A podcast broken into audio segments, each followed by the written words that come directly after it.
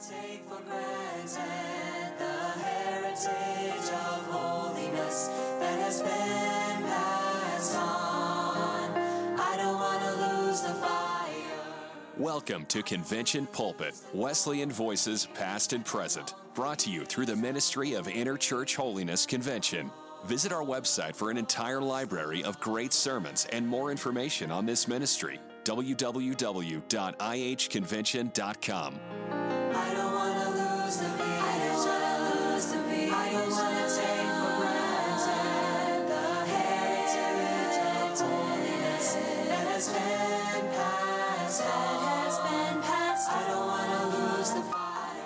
know Tom Reed was to love him.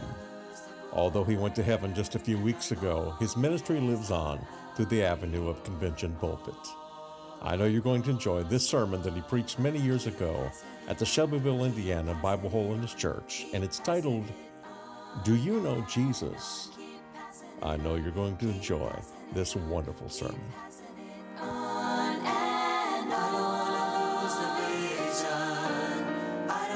take for granted the heritage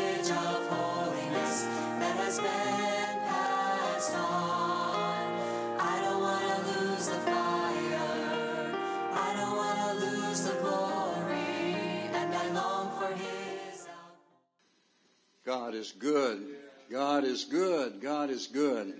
I wrestle all afternoon. I've been praying for hours about this service tonight and what I should do. And like Brother Adcock, he said I usually go to a service with uh, half a dozen outlines tipped in, uh, clipped in my Bible, and I've got literally hundreds of them. Any of you preachers want to buy some outlines? I need some money. I'll be glad to sell them. Uh, no, I'm kidding about that, but I, I've been saying, Lord, what, what do you want us to do tonight? I knew that our young people was going to be here. And young people, thank you for coming. We're glad you're here. It was 64 years ago that as a teenage boy, I knelt in the dining room of our little home on the near north side of the city of Chicago. After being raised in a sinning religion church and running the streets of the city, God put me in His providence in a little basement pilgrim holiness church that preached holiness and where God was. And I got under conviction. February the 6th, 1949, about midnight, I pushed my homework back. Everybody else was in bed. And I got down on my knees and said, Lord, if there is a religion that can save you from sin so that you know that you're saved and you don't have to sin every day in thought, word, or deed, I want that religion. Well, there is, there was, and he gave it to me. Now that was on a Thursday night. The following Sunday night, Tommy Holzhauser, Brother Lewis Smith, was there in that church in a weekend meeting, and he was fatter than I ever was. And I don't remember what Tommy preached at all, but I remember I wrestled all Sunday afternoon. I'd been telling those folks I'd been attending for a little while and telling them that I was saved and sanctified because they told me I got everything at once. And I went looking for a Pentecostal uncle of mine that afternoon to see if he could straighten me out. Never did find him. But when Tommy gave the altar call that night, I stepped out immediately. And I said, if there's an experience called heart holiness, I'm going to have it tonight. If there isn't, I'm not ever going back to the altar again. And a bunch of Kentuckians got around me. I had hair back then and they messed it up. They pounded me on the back. One hollered one thing, one hollered something else, and one fellow finally caught my attention and he said, Brother Reed, ask the Lord for a pure heart. And I began to pray, Oh God, give me a pure heart. And God sanctified me wholly, as definitely, as positively as He ever did anything. And that's been better than 64 years ago. Leonard was talking this morning about his and Janet's, was it 53rd anniversary? That's peanuts. We're celebrating 62. And, uh, so anyway, it's been a, it's been a long journey, but it's been a good journey. In the book of Genesis, you don't have to turn there. I'm just going to read one verse. If I can find it again. Verse 18. And the Lord God said, It is not good that man shall be alone. I will make an helpmeet for him. That is not only the foundation of marriage, but that is a divine statement for all of humanity. Mr. and ma'am and young person, you can't make it by yourself. Now, don't misunderstand me. God can give you grace, whatever your circumstances may be. I pastored, I guess you'd call it that, when I was 19 and I've always always wrestled with a call to preach. So I dropped out of the ministry and went back to work and was drafted when I was 22 during the Korean War and spent 2 years in the service. God can keep you with good victory in the service. You can kneel down by your bunk at night with a hundred other guys in a barracks playing cards and shooting dice and drinking booze and cussing and telling dirty stories. He'll keep you, won't he, Brother Smith? He'll keep you. Amen. Uh, you can keep it. You can live it anywhere. I've lived in, in construction crews and factories, factories in the business world and in the church. Brother, if you live it in church, you live it anywhere. But God has grace for you. And so I'm not just really sure where I'm going tonight. Jody, it is so good to see you. I saw you walk in and I wasn't sure. I said to Brother Smith, is that Jody? And he said it is. Uh, man, I've been praying for the wine guards for so many years that some of them ought to be getting help. But it's good to see you and your 15 kids. We're glad you're doing good. Uh, someone has written digger of oceans, polisher of stars, hanger of planets, and healer of scars, sparrows mortician, Passover lamb, feeder of ravens, condemner of sham, Cana winemaker, creator of light, the author who gives glad songs in the night, lover of children, dispeller of dark, clean rose of Sharon, and keeper of, pardon me, designer of blooms and soft willow bark, the leaves architect, songwriter for birds, clean rose of Sharon, and keeper of herds. Have you guessed yet who he's talking about? Thunder exploder on cloud shrouded peaks, painter of sunsets, and babies' pink cheeks. Maker of heroes, those out of the wild, dry desert gardener and Bethlehem's child. Weaver of rainbows and bottler of tears, tinter of orchids and tulips, bright spears. Galilee walker and calmer of waves, full seat of David, conqueror of graves, sower of springtime and breather of wind, Calvary's loved gift to all who have sinned. Lazarus raiser and Madeline's friend, Magdalene's friend, captain and guide at the river's last bend. Gadarene's escort back home from the tombs, builder of mansions with heavenly rooms. Adam's fruit tree, Gethsemane's door. Christ, all sufficient and more, so much more. Heaven's attraction, the main citizen, the church's bridegroom, the endless Amen. Do you know him? And then my favorite song. I told you how much I love music. My favorite song is Amazing Grace. I say that after all of these years in the church and in the ministry. And it has so many more verses than what's in your book. There may be five here. Most of them have four. But let me give you 13 of the 17 that John Newton originally wrote. He said, Amazing grace, how sweet the sound that saved a wretch like me. I once was lost. Doesn't, doesn't say, but now I'm found, but now am found. Was blind, but now I see. In evil long I took delight, unawed by shame or fear, till a new object met my sight and stopped my wild career. I saw one hanging on a tree in agonies and blood, who fixed his languid eye on me, and near his cross I stood.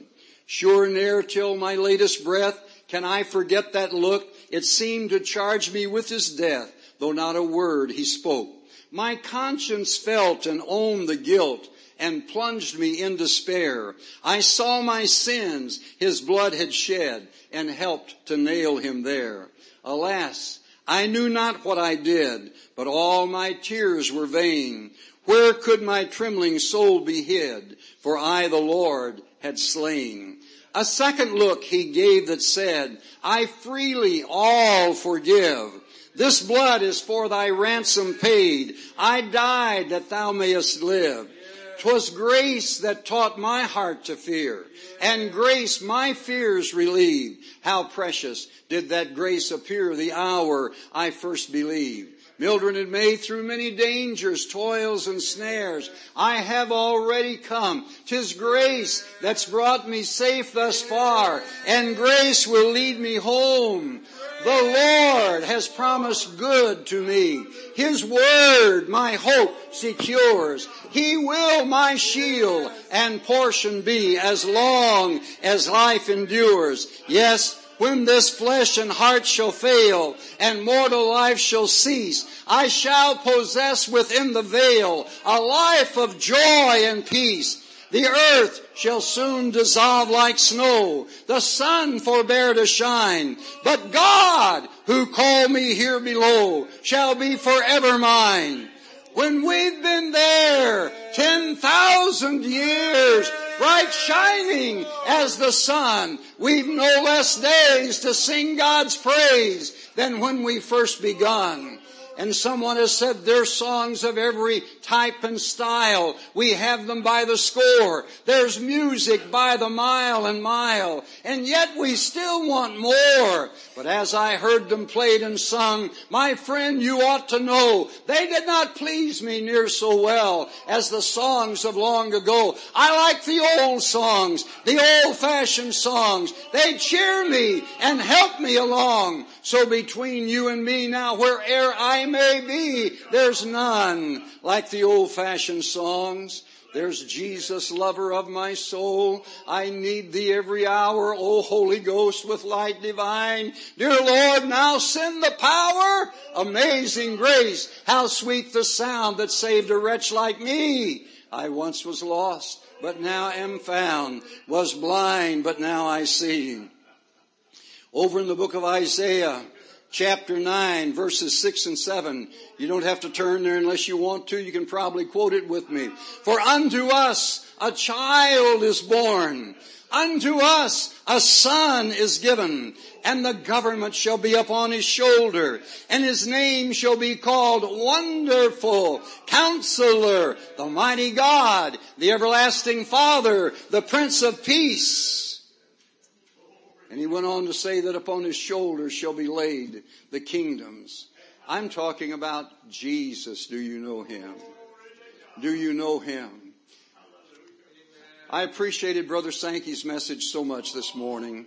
Leonard and I have been friends for many, many years, and I told him, Leonard, I never heard you preach better than you did this morning. And I really meant that. He fed my soul.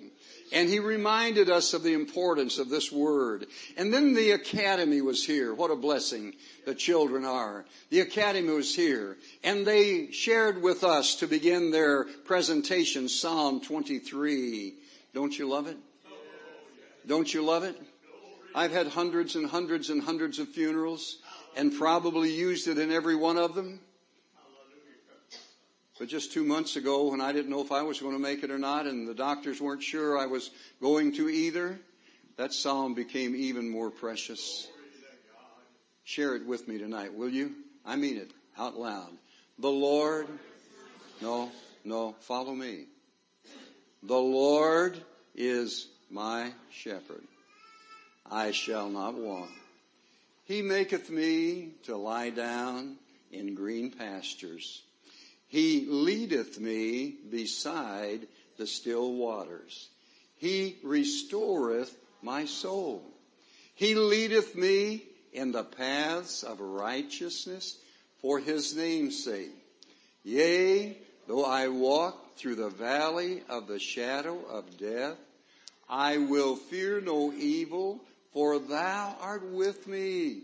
Thy rod and thy staff, they comfort me. Thou preparest a table before me in the presence of mine enemies. Thou anointest my head with oil. My cup runneth over. Surely goodness and mercy shall follow me all the days of my life, and I will dwell in the house of the Lord forever.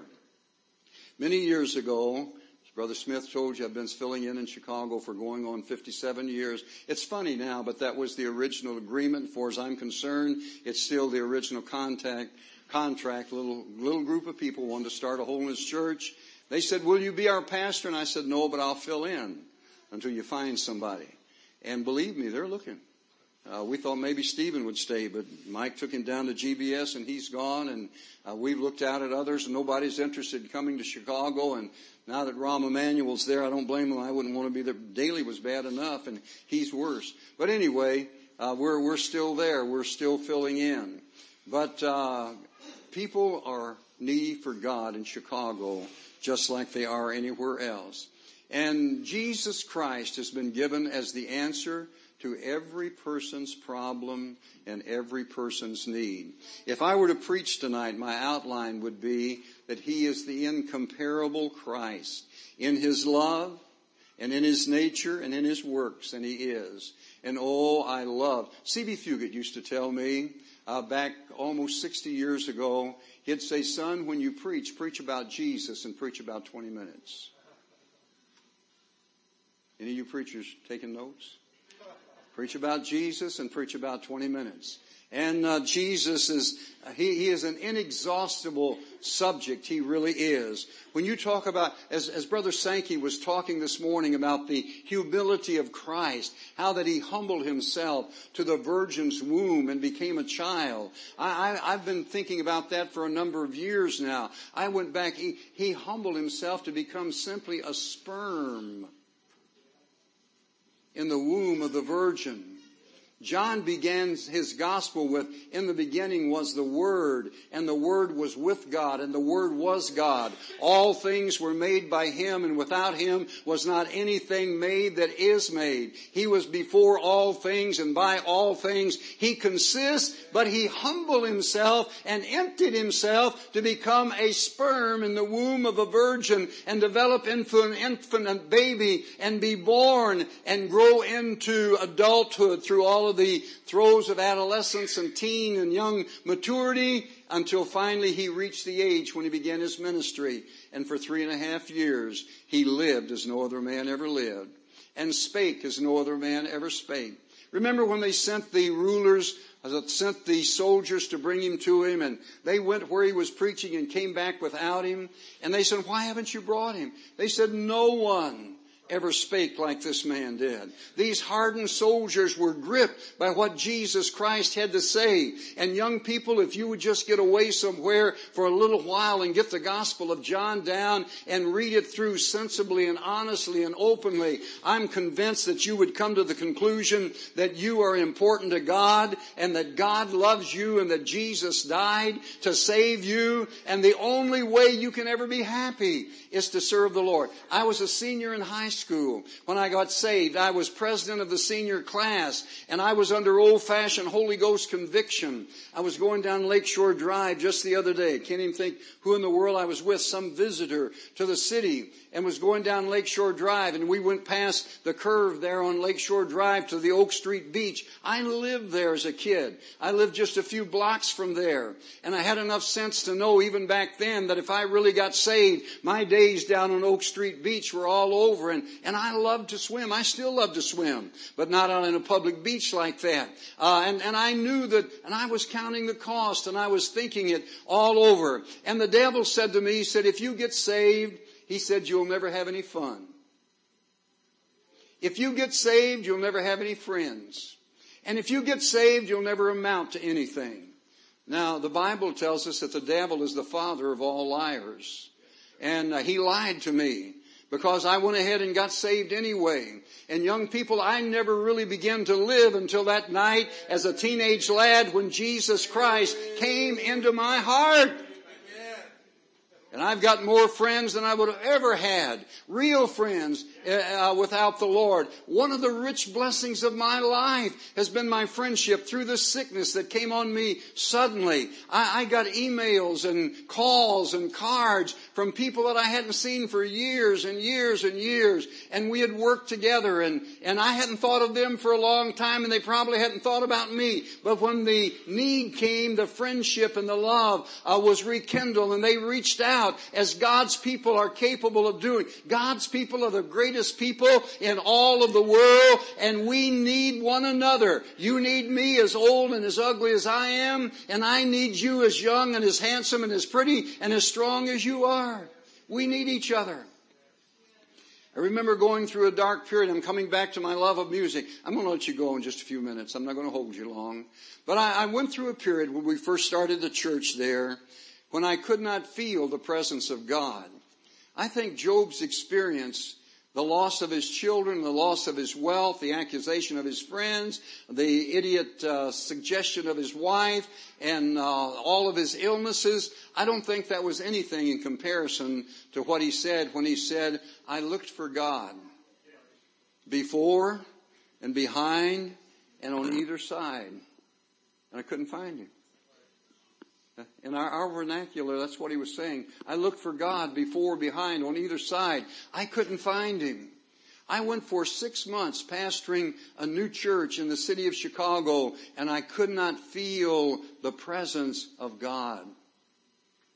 I preached on Sunday and could not feel the presence of God. I made hospital calls. I prayed with people around the altar. I could not feel the presence of God. It was a dark, dark, dark six months. And I was living as clean as I knew how to live. I was working to support myself, putting about 60 hours a week and driving uh, 70 miles a day back and forth to work and then spending hours and hours and hours out calling and probably looking back now, it's probably nervous exhaustion, but I was just a kid then. I didn't know that. And I never will forget one afternoon, I climbed up into the attic of the little house where we were renting an apartment. And I said, Lord, if I die and go to hell, I'm going to die and go to hell doing everything I know to do to please you. I'm going to walk in every ray of light I've ever had, whether I ever feel your presence again or not. I'm going to do everything I know to do to please you. You say, Did you feel his presence? No. But in that dark hour, God gave me the verse of a song. Could my tears forever flow? Could my zeal no longer know? These for sin could not atone. Thou must save, and thou alone. In my hand no price I bring, simply to thy cross I cling. Rock of ages cleft for me, let me hide myself in thee. Unto us a child is given. Unto us a son is born. The kingdom shall be upon his shoulders. He shall be called Wonderful Counselor, the Mighty God, the Everlasting Father, the Prince of Peace, the lover of my soul. I love people. Brother Smith, I envy you. Not carnally, but I envy you. I have always lived hundreds of miles for my grandchildren. The biggest emotional battle I've ever fought in my life, been separated from my grandchildren. I've driven thousands and thousands of miles and spent money I didn't have and bought plane tickets I couldn't afford so I could spend a day or so with my grandchildren and then go back home again. I love my grandchildren. I love my wife. I love my family. I love my people. I can't say I'm a Scot. An old Scot said the Scots are so close together that if a bee stings one of them, they all swell up. I'm not sure that uh, my family's that close, but we've always been a close family. My brothers, I'm, I'm the oldest and for a long time was the only Christian. I'm by far the smallest. They are 6'2", 6'3", 6'4", 6'5", and anywhere from 250 to 400 pounds. But in their roughest days, when they were tending bar and bouncers in bars and truckers over the road, I knew that anywhere in the nation, at any time, I could call any one of them and say, I'm here, I need trouble, and they would say, I'm on my way. Because they're my brothers. Remember Father Flanagan's Boys Town? Remember that out in Lincoln, Nebraska? I think the most touching appeal that I've ever seen in all the years that I've been receiving requests for donation is that one that shows a priest standing in a lighted doorway with two little boys out in front of him, the light shining on them. One is about 12 years old. It's snowing. The other looks like he's about six years old, and he's riding piggyback on his brother. His head is over on his shoulder asleep. His arms is around his neck. And the caption under that picture says, He ain't heavy, Father. He's my brother. That's what Brother Sankey was talking to us about last night and this morning, making us one, knitting us together. For God so loved the world that he gave his only begotten Son, that whosoever believeth in him should not perish, but have everlasting life. One more story and I'm through. Many years ago, I was in a meeting, camp meeting with Ray LaSalle in Anderson, Indiana.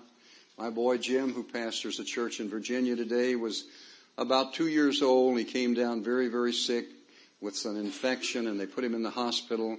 The meeting started on Friday. My wife called me on Saturday, said, uh, the pediatrician has put Jim in the hospital. He's really, really sick. And so I preached Saturday night and drove back to Chicago and made arrangements with Ray to meet me at the airport in Indianapolis the next day. And anyway, I got there at the Christ Hospital in Oak Lawn about two or three o'clock in the morning. And pastors have privileges, but sometimes they want to argue with you. And I told them, I said, I'm not here to visit a parishioner. I'm here to visit a son. Make a long story short, they let me go into the uh, room where Jim was, lying in a bed.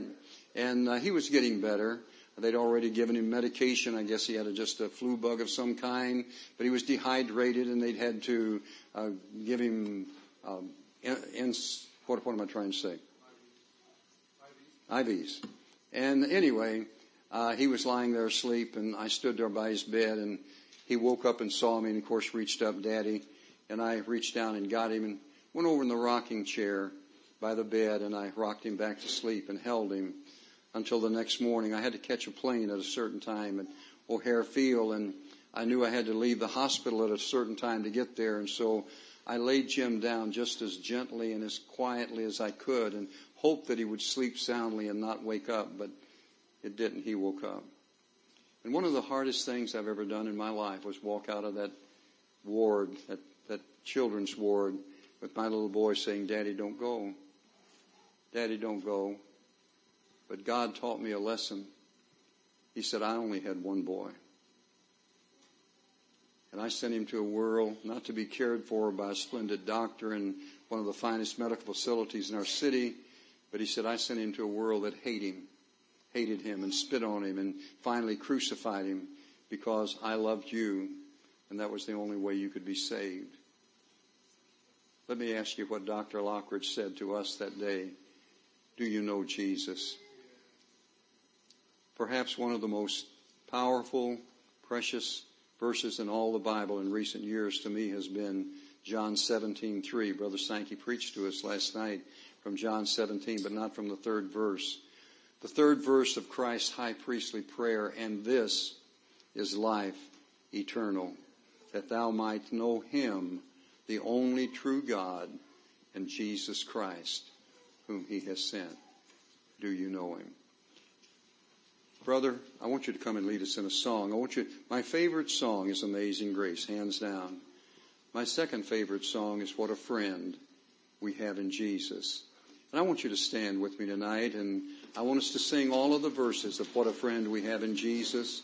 And I want to invite you as a representative of Jesus Christ that if you do not know Him, that you will give us the honor and the pleasure of kneeling here at this altar and praying with you and pointing you to Jesus. He can meet every need, every hunger, every problem. There is not a, I know I'm preaching to a varied crowd of people. You do not have a habit that Jesus Christ can't break that habit.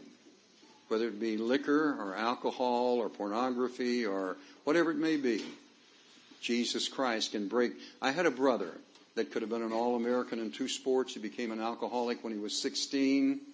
And Dwayne said to me up until he died, he said, I can't live the way you live. And I said, Dwayne, I am not a Christian because of the way I live. I live the way I do because I'm a Christian. and you don't understand that when you give your heart to Jesus, you become a new creation and He changes you. He's your friend tonight. Whether you will let Him be your friend or not, He's your friend anyway. I want us to sing all four verses, I think it is, three verses. And as we sing, if you have a hunger in your heart and you'd like to pray, would you come and let us pray with you before we go home?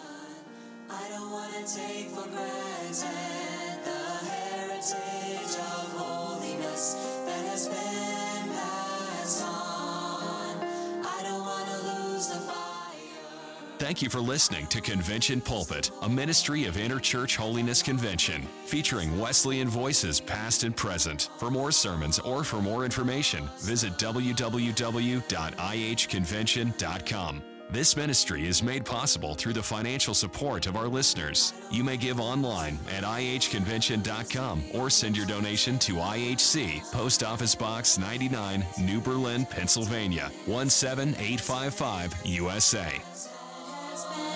I don't